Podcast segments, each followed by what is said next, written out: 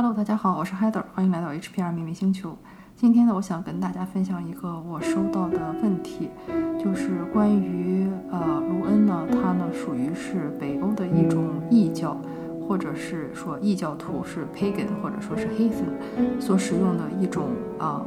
占卜方式，或者说是一种神谕方式。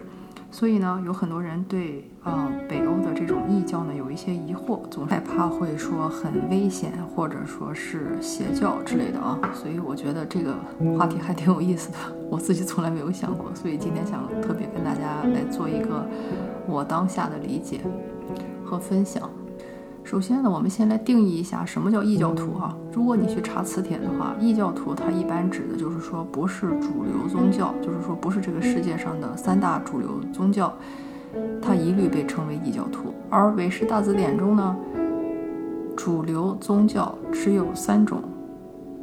基督教、伊斯兰教以及犹太教。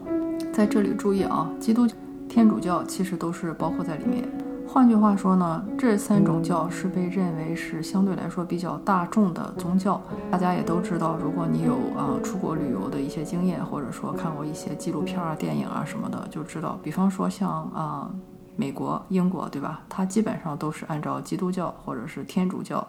的这个教义去建国。呃，伊斯兰教就不用说了啊，就是中东很多的国家都是伊斯兰教的教义。啊，跟以色列人相关的那些呢，基本上都是犹太教的教义。然后像在美国这里呢，也有很多的团体或者说是社团，他们是以犹太教的教义为基础。比如说像我住的这个美国东海岸，啊，首都华盛顿的这个附近呢，就有很多的犹太的一些社团呀、学会啊、协会呀，也有他们去支持的一些学校，嗯，从幼儿园到高中都有。绝大多数的呃教会学校呢，大家也知道，其实基本上就是基督教或者是天主教，或者是那些啊在系的一些分支。但是总的说来呢，他们比方说跟的都是耶稣。所以这里呢，大家也就知道，就是说，其实所谓的主流或者说是大众的啊宗教呢，在这个韦氏大词典的这种专业中，只有这三种。除了这三种以外，其他一律被称为异教徒。所以这里呢，其实首先一个要区分的哈，就是说它是一个大众和一个小众的概念。嗯，举个类似的例子，比如说在某一个省，绝大多数人都喜欢吃猪肉，那么呢，猪肉呢就在这里被认为是一种主流的食物。但是如果一个人他平时他们家的这个饮食，比方说是以羊肉为主，或者说是牛肉为主，或者说是鸡肉为主，那这样这就是一种小众的选择。但是呢，他你可以说大大家都喜欢吃东西，你不喜欢吃，但是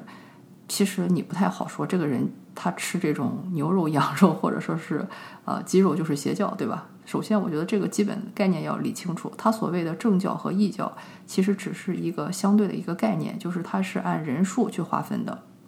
也是按照这个流行程度去划分的。这也像我们去听流行歌曲的时候，有一些很大众的歌手，对吧？就是大家谁都喜欢啊，大爷大妈都可以唱两句。也有一些相对小众的歌手，就是不是所有人都听说过他们的名字，有一小部分人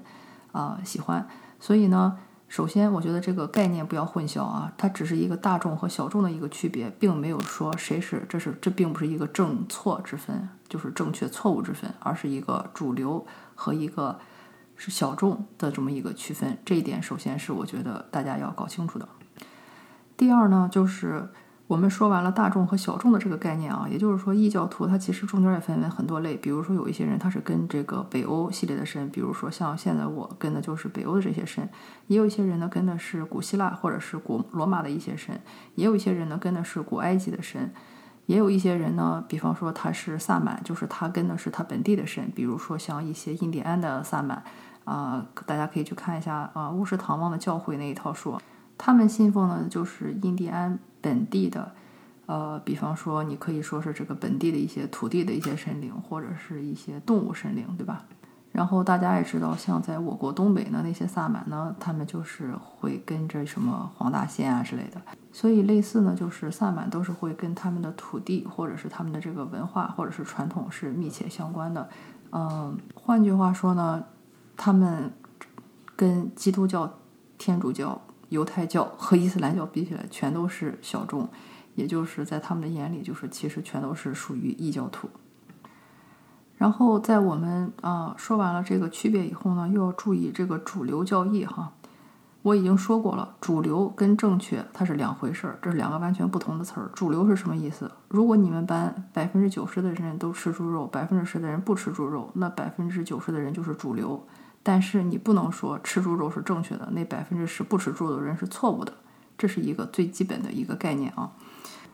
说清楚这个以后呢，我们再来说一下什么叫邪教。邪教呢，其实总的来说哈，它是一个负面的，可以构成人身攻击，但是它没有一个严谨的定义的一个主观性术语。经常就是某些评价者呢，对某些不熟悉的信仰或宗教行为，或者说觉得他们很奇怪，或者说觉得他们有负面价值的一个评判和称呼。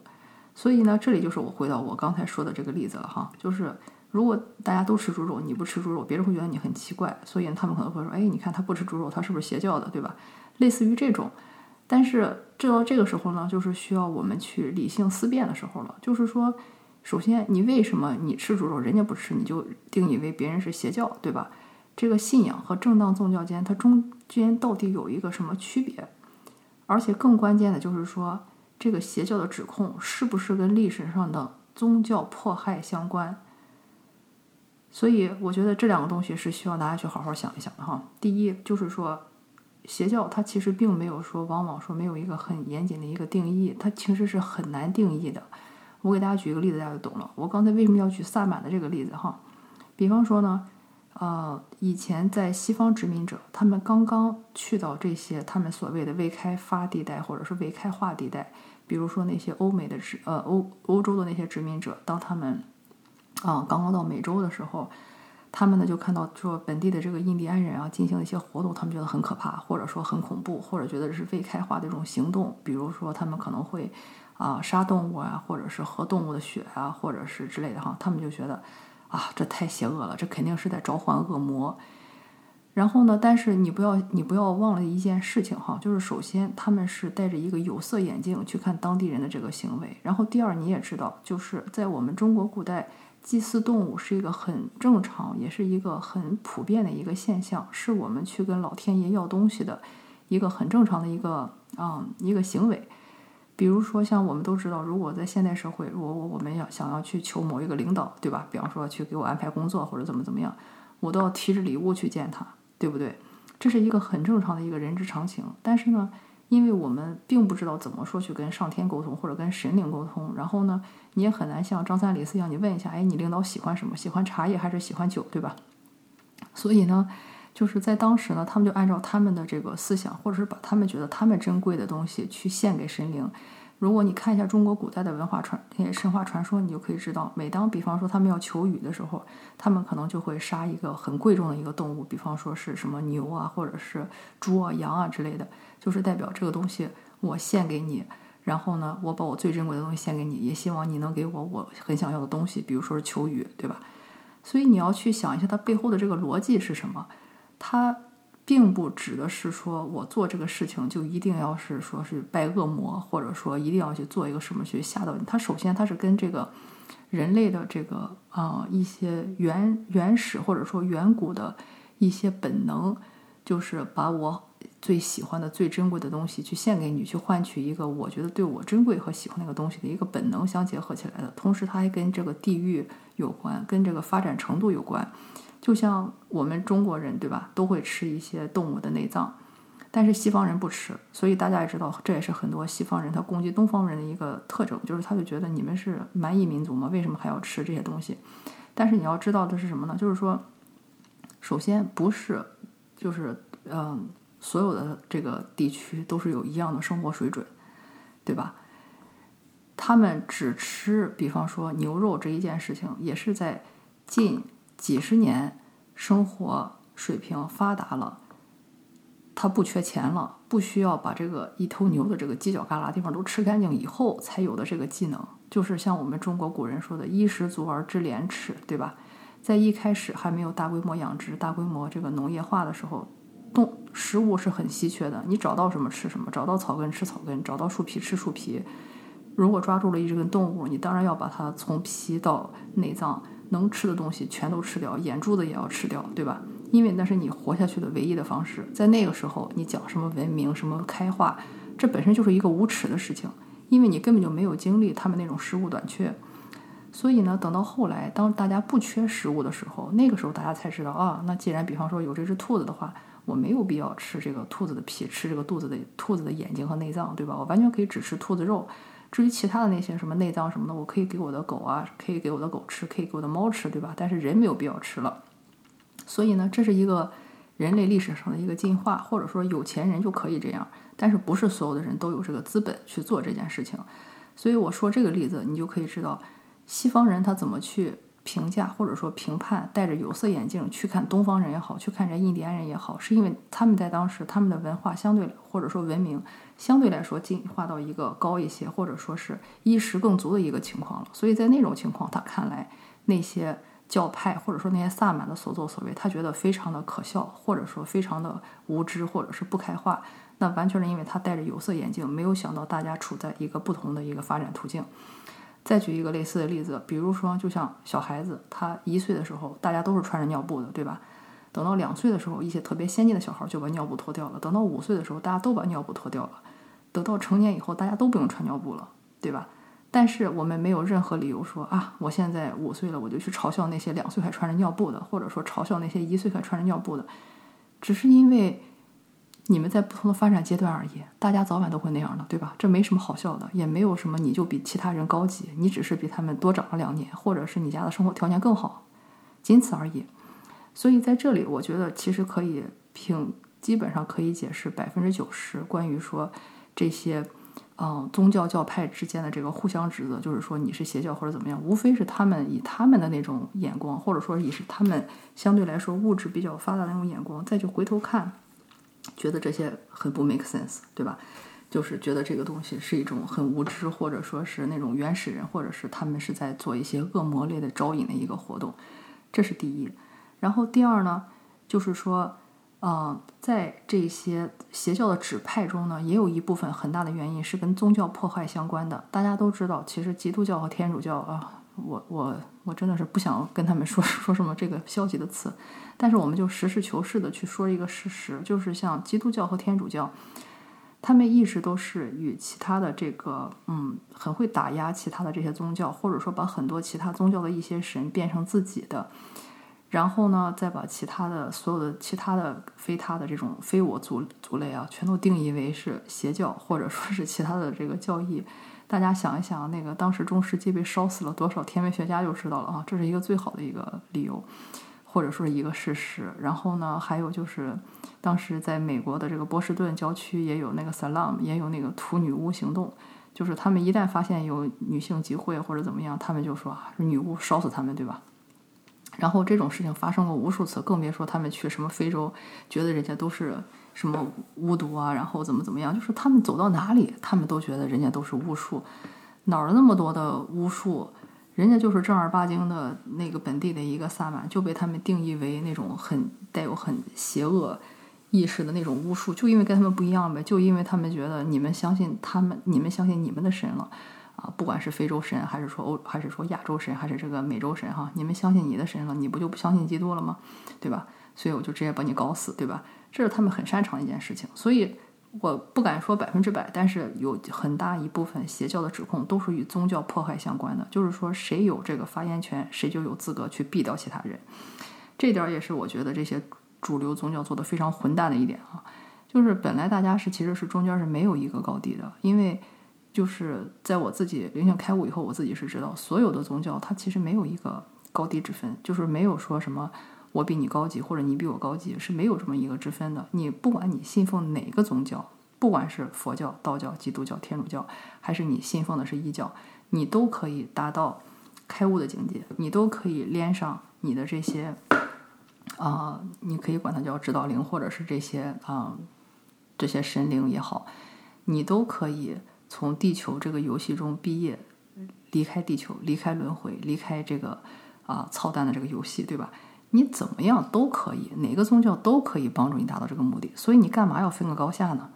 这就像是，嗯，比方说，我只要参加高考，我只要总分过了六百，我就是随便哪个学校都可以上。那你干嘛要管我是物理考了考的满分，还是语文考的满分呢？就是只要总分过了，我都能上这个学校。但是呢，他们之间就是总会有这个攻击啊，就是说你的语文好是一个很 low 的事情，或者你的物理好是个很 low 的事情，所以做这个事情就类似于这个这么好笑。其实哪个都一样，哪个都可以让你达到你想要的目的。嗯，然后说完了这个交易这边呢，然后还还有一个问题哈，就是说，呃，不得不承认的一点啊，就是说，像基督教、犹太教、伊斯兰教，他们好就好在什么呢？他们的这个原始教义，或者说是他们的这个文化的这个传承，一直都是很好的，它没有断代史。这一点，我们中国的很多，呃，比方说像呃宗教，不管是本土的这个道教啊，或者说是这个外土的这个佛教，也都是这样。就是它一直是有文字的，然后呢，它一直是有记载的，它一直没有出现断代，所以这个好处是什么呢？就是说总是有不同的这个资源让你去互相查证，去找到那个对的，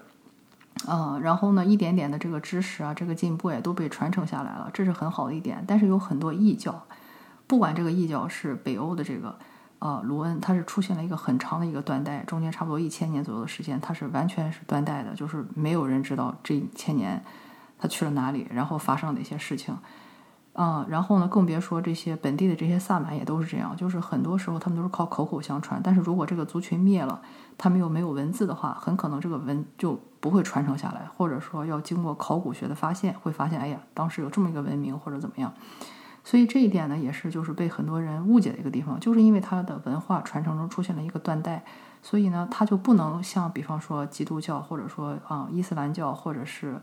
啊犹太教这样，它有一个很完善的一个发展系统，然后啊实施某一个世纪是谁做了一个什么事情，它都有据可查。这些一般都无据可查，而且你去找十个老师，可能十个老师讲的都不一样，讲的都是他们自己的理解。所以这一点呢，也是一个很困难的一个事情哈，就是说你很难找到一个很官方、很权威的一个说法，就是谁说的才是对的。这一点也是，就是会有很多前后不一致的地方，让大家对他们导致有一些误解。再一个呢，就是我说的，就是执行人的问题，因为所有的门派啊，它的水平都有高有低，就像是我们看金庸小说也知道，比方说一样是少林派出来的，有那种武功很高强的，也有那个武功很菜的，对吧？嗯，每一个宗教或者说每一个行业，它基本上都是有高手，然后呢也有那种混子，啊，也有那些水平非常糟糕的人，也有一些水平一般的人。这个时候呢，我觉得就是大家要擦亮眼睛啊，就是说千万不要说因为你碰到的骗子比较多，就去否定一个宗教，或者说因为你碰到的，呃，这个一两个不靠谱的人呢，就去否定这一整个这个。嗯，教义或者说是一整个宗教哈，就像中医一样，中医非常的了不起，博大精深。但是呢，大家都知道，在中医中有很多的这种江湖骗子，或者说呢，有一些人写药方可能写错了，或者说他自己胡编乱造一些药方，但是根本不起效，对吧？但是这不是你攻击中医的理由，你可以攻击这某一个人，但是你不能因为这个就彻底否定中医。这也是很多键盘侠我觉得最好笑的一点哈，就是他们抓住，比方说一个他们觉得很好笑的方子。或者说他们碰到了一个骗子，他们就彻底否否定，说中医他就是个骗子，是吧？他就是骗人的，整个中医就是可笑的，就是愚昧的，就代表了无知的。如果说出这话的人，我觉得他是真的无知。就是我们再回到吃猪肉的这个例子上来，你能说你偶尔有一天去这个肉铺买了一口臭掉的猪肉，你吃了以后，你就说全天下的猪都是臭的，猪肉就没法吃，吃了就必死无疑吗？当然不会了，因为你知道那只是某一个肉贩子。的某一个坏了的猪肉而已，但是你不能因为就把彻底把所有的猪肉都否定掉。但是有很多人在做这种事情，就是他们比方说，哎，我去找一个人读塔罗，这人没读准，好，塔罗全是骗子；我去找一个人看星盘，那人没看准，好，星盘全是骗子；我去找一个人解录恩，他没给我解对，好，录恩都是骗子。嗯，这不就很可笑吗？对吧？就是你不能去把控你碰到的是什么人啊。执行人的水平有高低啊，对吧？你我相信协和这么厉害，或者说美国的这个梅约医学中心这么厉害，它肯定里面也有误诊的，对吧？但是你不能因为说他每几十年出现着一个误诊的，我就否定这整个的医学中心里边这些人做出的这个卓越成就，对吧？所以我觉得这是一点也是很关键的，就是你很可能是碰到了我不靠谱、不靠谱的执行人，这点很有可能发生啊，因为百分之九十的人都是不靠谱的。但是你这不能因为以这个为理由去否定一个宗教，啊，或者是一个信仰，我觉得这一点是很关键的。然后再接下来呢，就是说有很多是细节差异，或者是一些知识不到位的地方。细节差异呢，就是我们都知道，就是说很多细节都是失之毫厘，呃，失之毫厘，差之天千里。就像我说的，一个本来很好的一个中医方子，如果写错一个字儿，可能就会被人嘲笑或者攻击，说他整个都是骗子，对吧？呃，有时候呢，有一些呃异教，尤其说是像啊北欧的卢恩，因为它有一个断代嘛，所以很多时候呢，嗯，有时候你会看到说，哎，为什么所有教卢恩的老师，他的对卢恩的这个发音都不一样？因为他断代了呀，也没有这么古代也没有录音机啊，去确保说这个发音都是一模一样的，对吧？然后就连写法也是都不一样，一个单词的拼写也都不一样，就是它会有一些细节差异在里面。但是呢，这些都是一个断代了的文字出现了一些很正常的现象，你只需要去跟随你的直觉也好，或者说跟随你觉得值得相信的一个老师就好，就是该有的东西都会有的，它不会有一个很关键的一个区别。呃，还有一个呢，就是说关于你的这个认知能力的问题啊，我觉得也是很多人的一个一个卡点。嗯，在你不知道的时候，你会觉得很多事儿很可笑，或者说你觉得这个事儿根本不 make sense。呃，我随便举一个例子啊，比如说，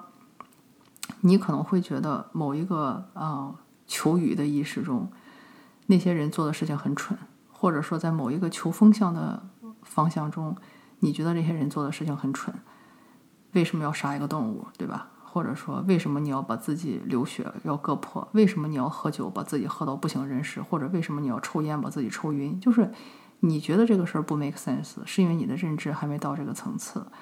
很多时候，那些萨满也好，或者说那些巫师也好，或者说那些异教徒也好，他们做的事情只是为了让自己更快的进入到一种 alter state，就是让他的脑波进入到一种比较慢的一种情境，这样呢可以更好的去打开他们的这个通道。啊，所以呢，这个东西它其实是有道理在里面的，但是问题就是不是所有人都知道，所以你从一个外行的角度去看一个内行人做这个事儿，你就会觉得很可笑。那是因为你自己没有捅过娄子。换句话说，比方说像我们外行人可能不明白，你外科医生为什么要洗那么多遍手，你为什么要那么拿着小刷子刷你的指甲，对吧？